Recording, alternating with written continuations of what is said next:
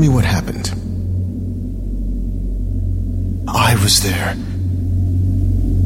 They crucified him. I can show you where they buried him.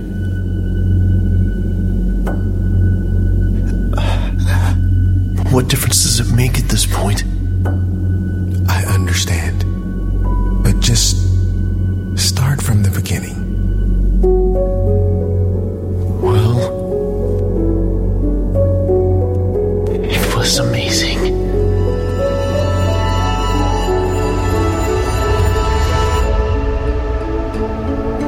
Back, a guy shows up making all kinds of crazy claims. He spent most of his time at the river. That's where I would go to listen. Then one afternoon, he just stops, mid sentence points, and says, Look. So we all looked. Look, he said, the Lamb of God.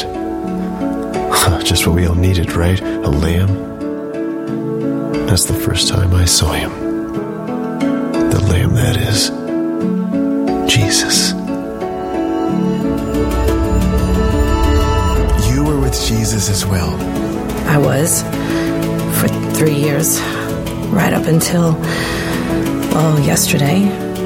It was amazing. He was amazing. And the crowds, oh, I've never seen so many people in one place. And it was everywhere. Everywhere we went, more crowds. They came to listen, they came to watch. Some came to criticize, others to be healed. And he touched, he touched untouchable people and and they were healed. I'm not sure I understand. He was healing people, but you seem offended. He told a man his sins were forgiven. People are so naive. Only God can forgive sin. His followers made mockery of the law, and he never lifted a finger to stop them. He would defend them. He would defend them and criticize us. Us! I was there the day he claimed to be greater than the temple. Then the rumors started. Rumors that he would actually destroy the temple. And the ignorant peasants he surrounded himself with believed him. Worse than peasants. Sinners. Tax gatherers. Women. He told me about me. The part of me that shames me. But I didn't feel shame that afternoon. Before that day, I can't remember when I haven't felt shame. But that day, that day I felt alive. They knew we were coming. Now, by that time, they, they knew every move we made. We didn't know who to trust. That, that didn't concern him. So, off we went into the jaws of the lion, Jerusalem. And the whole world was waiting for us. They lined the streets. The sound of their shouts was deafening. And I'll admit, it, it, it went to our heads. But not him. He seemed preoccupied. I, w- I would say worried. But I'm not sure that he ever worried. And then things got strange. He made Passover all about him. You know, he, he said the bread was his body and then the wine was his blood. Know, we were used to that kind of thing, but, but this seemed more unusual than normal, even for him. Then he announced a new covenant. We had no idea what that meant. And then he gave us a new command. And then we, we certainly didn't need any more of those. So, what was the problem? The problem? Jesus was the problem. The crowds loved him. The crowds flocked to him. And the crowds not only believed him, they were beginning to believe in him. That was a problem. So, we took care of it. You mean you killed him? No, Rome killed him. Lucky for us, it was one of his own that led us to him. And once we had him, well, all the other peasants scattered, as we suspected they would. But let's be clear we did not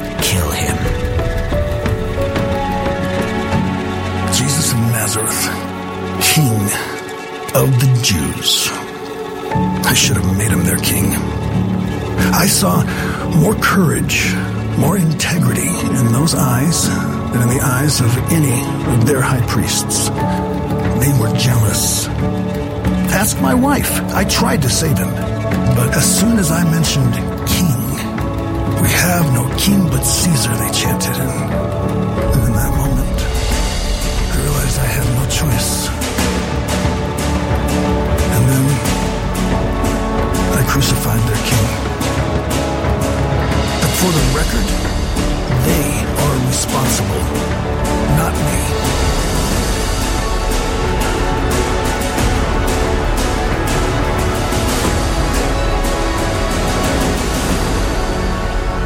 Doesn't matter now. What matters now is that Passover is over. Things will settle down now. So, what do you do now? We hide. We wait. Didn't he say he'd be back? Yeah, yeah, he, uh, he said a lot of things. More than you have room to write. So, do you think he'll be back? Back? I don't know. I don't think so.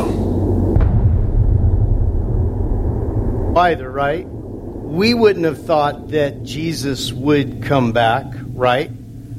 We would have expected Jesus' body to do what a deceased body does. That's why none of us would have been at the tomb outside of Jerusalem counting down backwards 10, 9, 8, 7, 6. Hey, somebody cue the sun. 5, 4, 3, 2, 1. No, no, we wouldn't have been at the tomb counting backwards because we would have imagined that a that Jesus' body would have done what a deceased body does. The last week of his life was a roller coaster. The last week of his life had an incredible high early in the week and an incredible hopeless low at the end of the week. It could be understood better by looking at the last week of the life of President Abraham Lincoln. Look at this. On Palm Sunday, April 9th, 1865, Lee, the, the Confederate general, surrendered in front of General Grant and President Lincoln at the Appomattox Courthouse. Palm Sunday. The following Friday, Good Friday,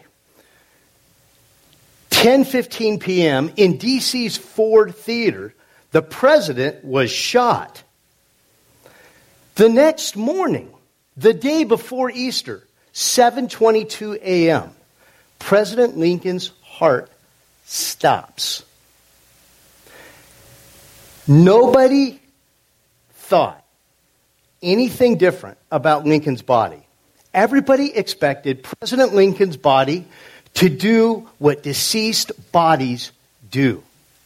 In the same way, when Jesus died, everyone expected Jesus' body to do what a deceased body does. And when they had a moment to, to catch up to the week's events, they made their way to the tomb. And we have this narrative that Mark picks up. When the Sabbath was over, Mary Magdalene, Mary the mother of James, and Salome bought spices so that they might go anoint Jesus' body. This was their first opportunity to catch up with Jesus' deceased body.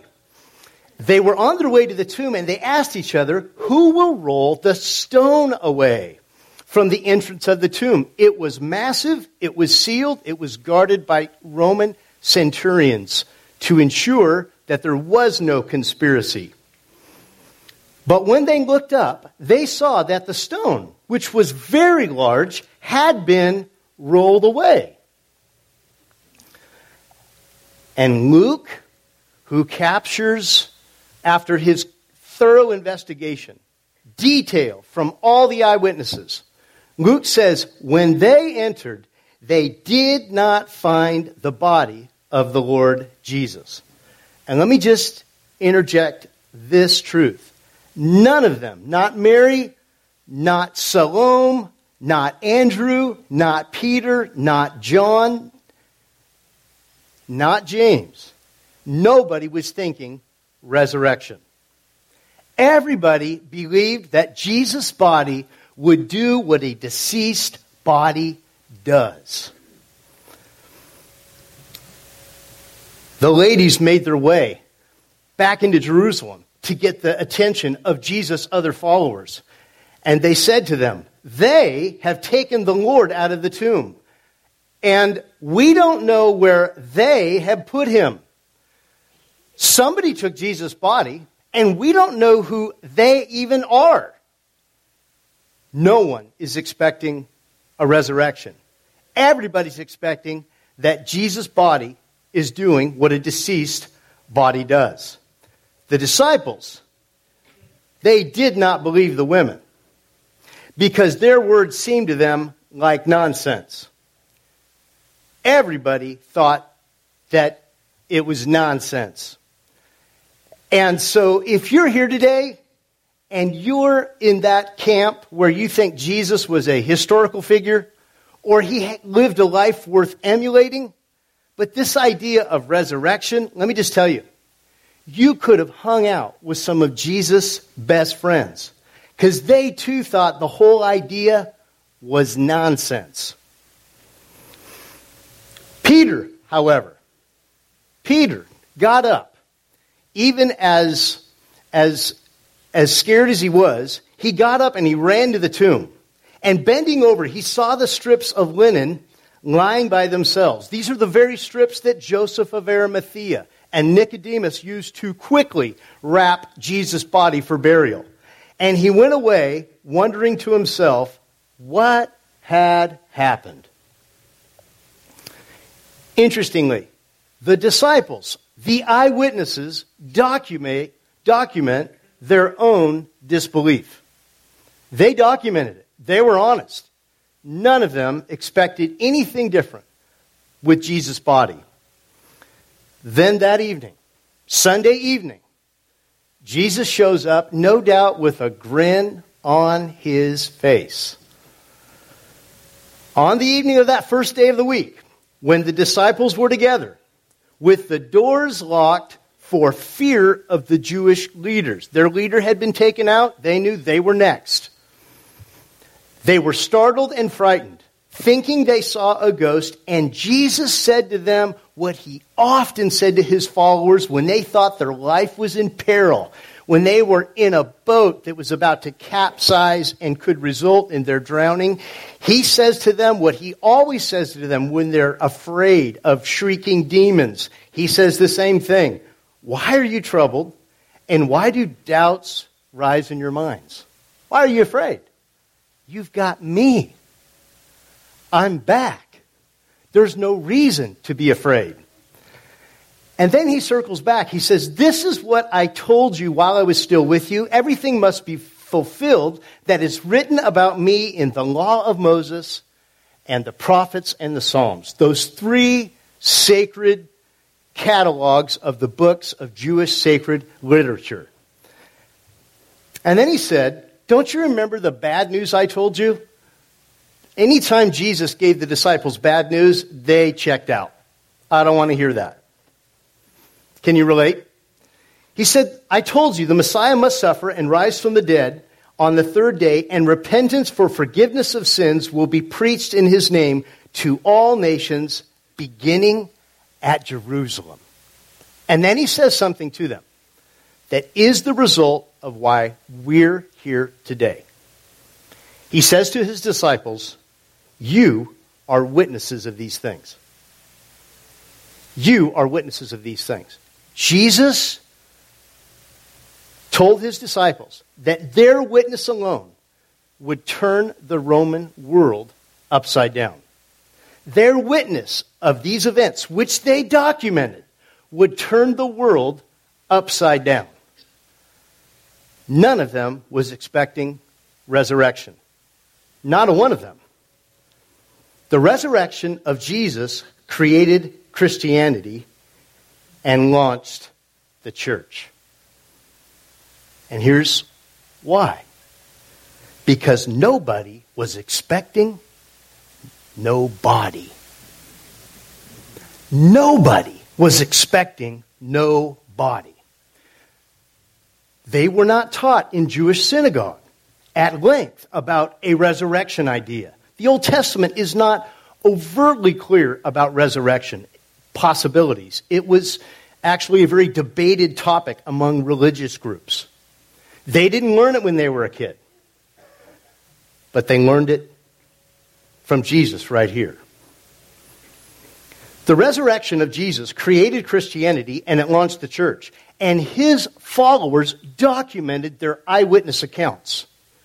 Even his brother, James, said of his older brother, He is my Lord. Now, let me just ask you if you have an older brother. What would it take for you to identify your brother as your Lord? He'd have to resurrect, wouldn't he? These fellas documented everything that they saw with their eyes, their eyewitness accounts. The foundation of the Christian faith is an event an extraordinary event with profound implications. And this morning, I want to challenge you to allow the resurrection to reframe your life. Now, some of you might push back this morning and say, wait a second. You have only referenced primary and on one occasion a secondary reference to the resurrection. What about people who didn't believe? Okay, here's one. Here's a Roman, here's a Jewish historian that actually worked on behalf of the Roman emperor. And this is what he had to say about Jesus' life. Flavius Josephus. About this time there lived Jesus, a wise man, if indeed one ought to call him a man. For he wrought surprising feats. He was the Christ. When Pilate condemned him to be crucified, those who had come to love him did not give up their affection for him. On the third day he appeared, restored to life, and the tribe of Christians has not disappeared. The foundation of the Christian faith is an event, an extraordinary event with profound implications. And now, how do we allow the resurrection to reframe our lives? What does it mean for us? I think what it means for us, what it means for you, is this idea of believing that God is personal. Jesus described God as his Father. To make a decision to trust Jesus is to enter into a relationship with God's Son and with Jesus' Father and to have a relationship with an eternal God now in this life. Allow the resurrection to reframe your life by believing God is personal. Secondly, believe suffering is not evidence of God's absence. If you have been hurt or startled or find yourself anxious by the evil we see in our world. Or you personally have been the victim of evil and suffering. I want to invite you to embrace the God of Jesus' disciples. The God whom these disciples did not believe allowed only bad things to happen to bad people.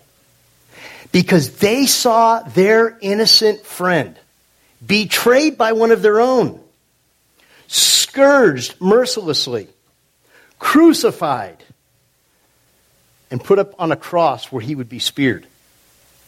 They saw that God does allow bad things, evil, to happen to very good people, even the Son of God.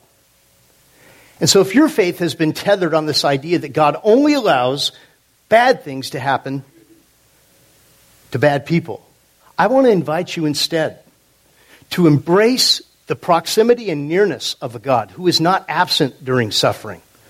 Because these followers of Jesus saw suffering more than you and I could ever imagine, and these followers of Jesus, in many cases, suffered more than you and I could ever imagine. Thirdly, believe heaven is real. These disciples didn't believe heaven was real because when they were in Jewish synagogue as boys and girls, they learned about heaven.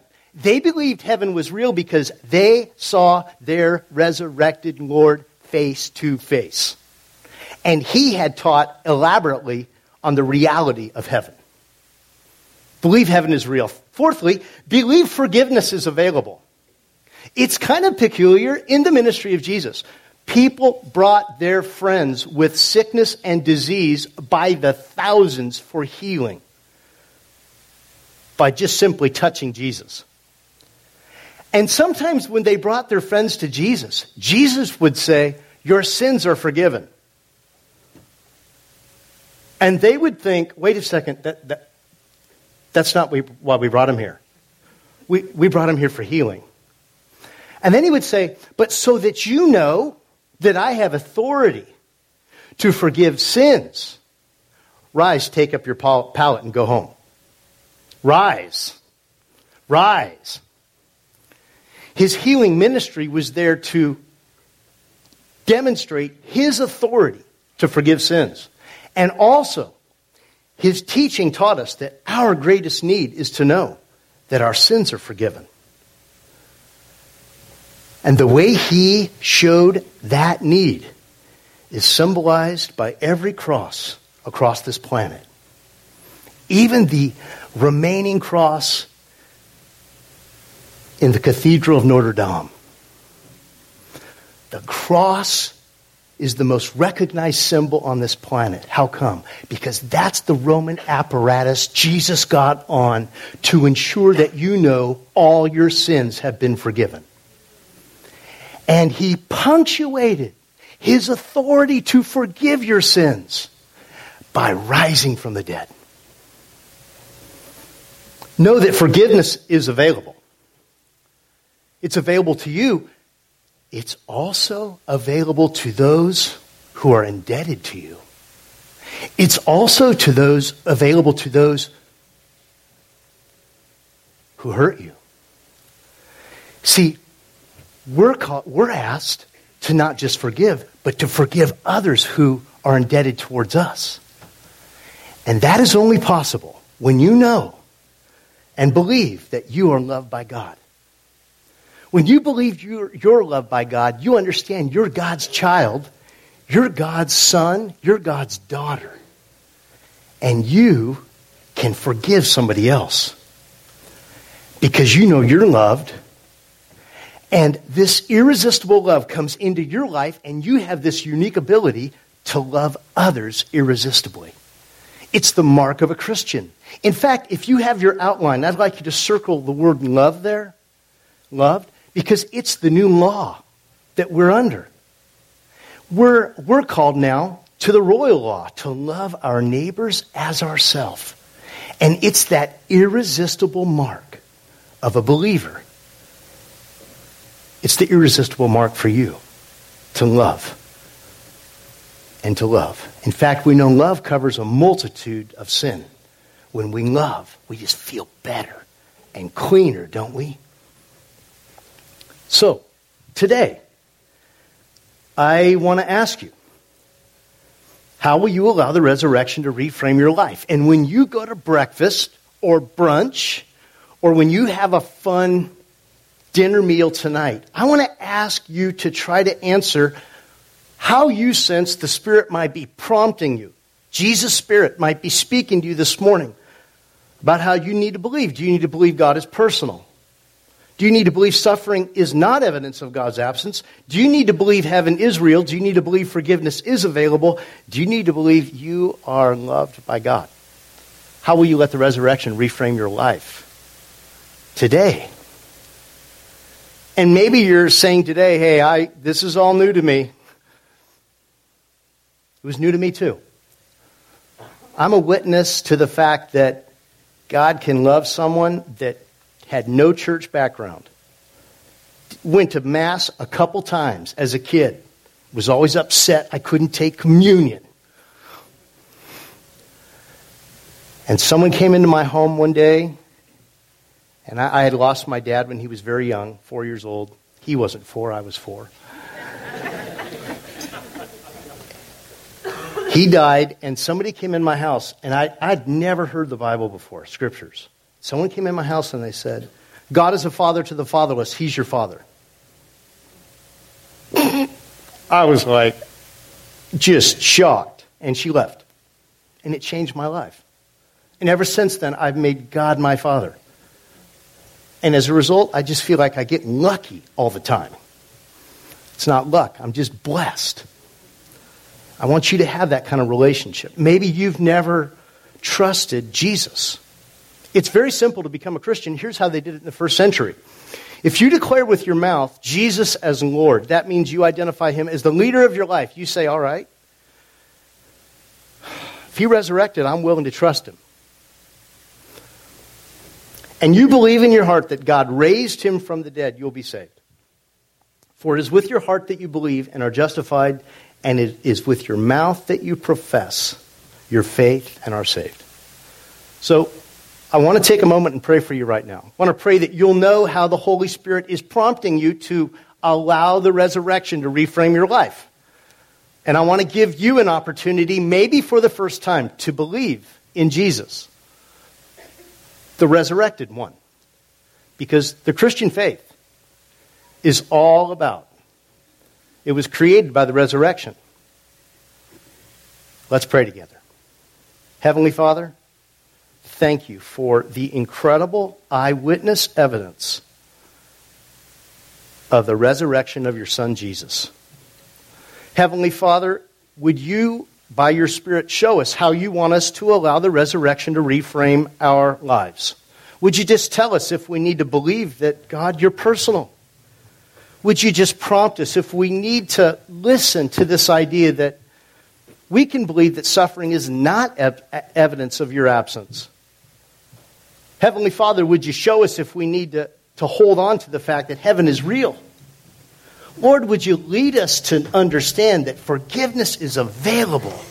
And finally, for some of us who've never imagined ourselves as God's child, God's son, God's daughter, would you help us understand that we can believe we too are loved by you?